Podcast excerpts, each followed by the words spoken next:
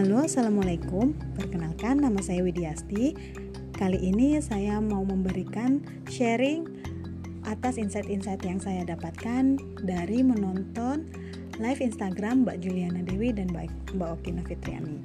Jadi, kemarin itu beliau uh, menceritakan kisah awal beliau dalam mengajak suaminya untuk ikut andil dalam pengasuhan anak-anaknya cara-cara beliau menghadapi suaminya yang pada saat itu memiliki temperamen yang sangat tinggi sehingga berdampak pada pertumbuhan dan perkembangan anak-anaknya.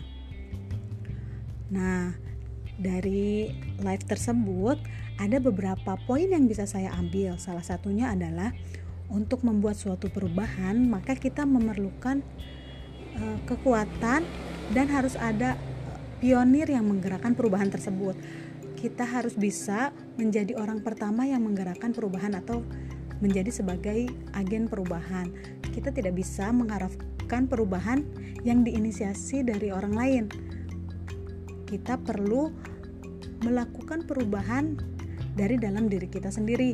Jadi, ketika kita sudah melakukan perubahan pada diri kita sendiri, nantinya perubahan itu akan terlihat oleh orang lain kan nah itu bisa menjadi contoh sehingga orang lain mau ikut berubah lalu kedua Mbak Juliana Dewi itu menyadari betul bahwa peran seorang ayah atau kepala keluarga atau pemimpin dalam rumah tangga itu sangat penting.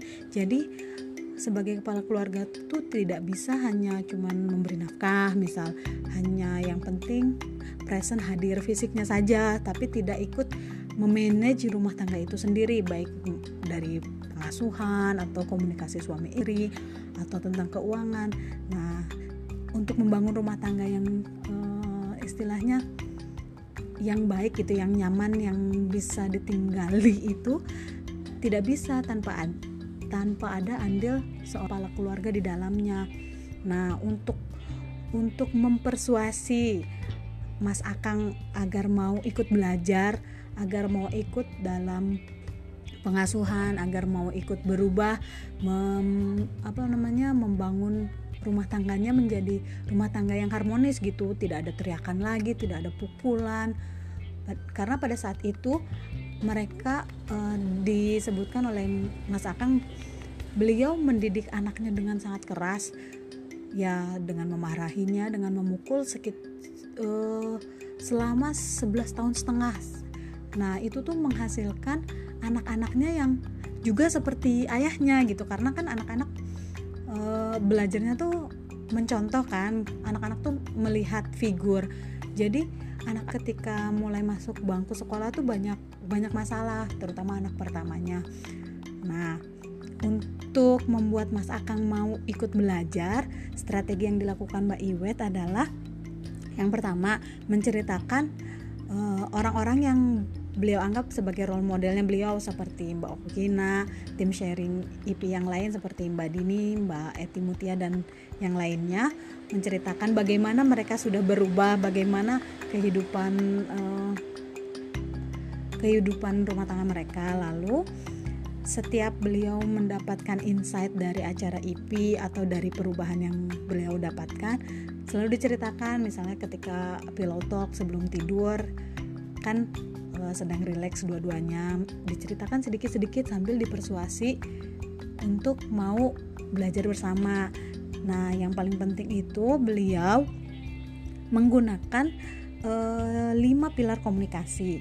Ini yang membuat salah satu cara yang berhasil membuat Mas Akang mau ikut belajar tentang pengasuhan. Lima pilar komunikasi tersebut yaitu selesaikan emosi.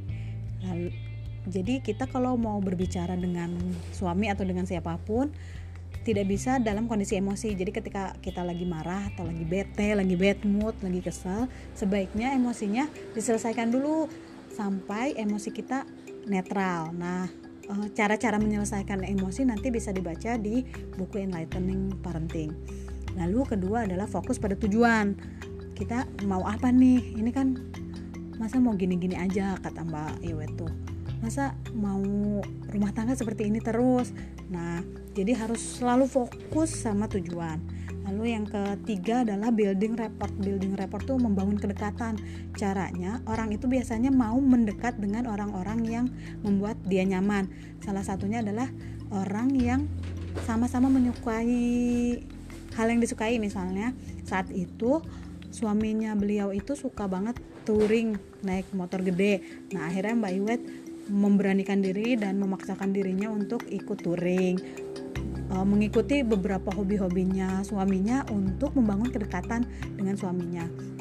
Lalu yang keempat adalah uh, kata kita tuh indra indra yang bisa kita lakukan kan eh yang yang ada di tubuh kita nggak cuman visual aja ada kinestetik ada auditori dan kita harus menajamkan kira-kira nih kalau raut mukanya udah seperti ini nada bicaranya seperti ini kita harus bagaimana?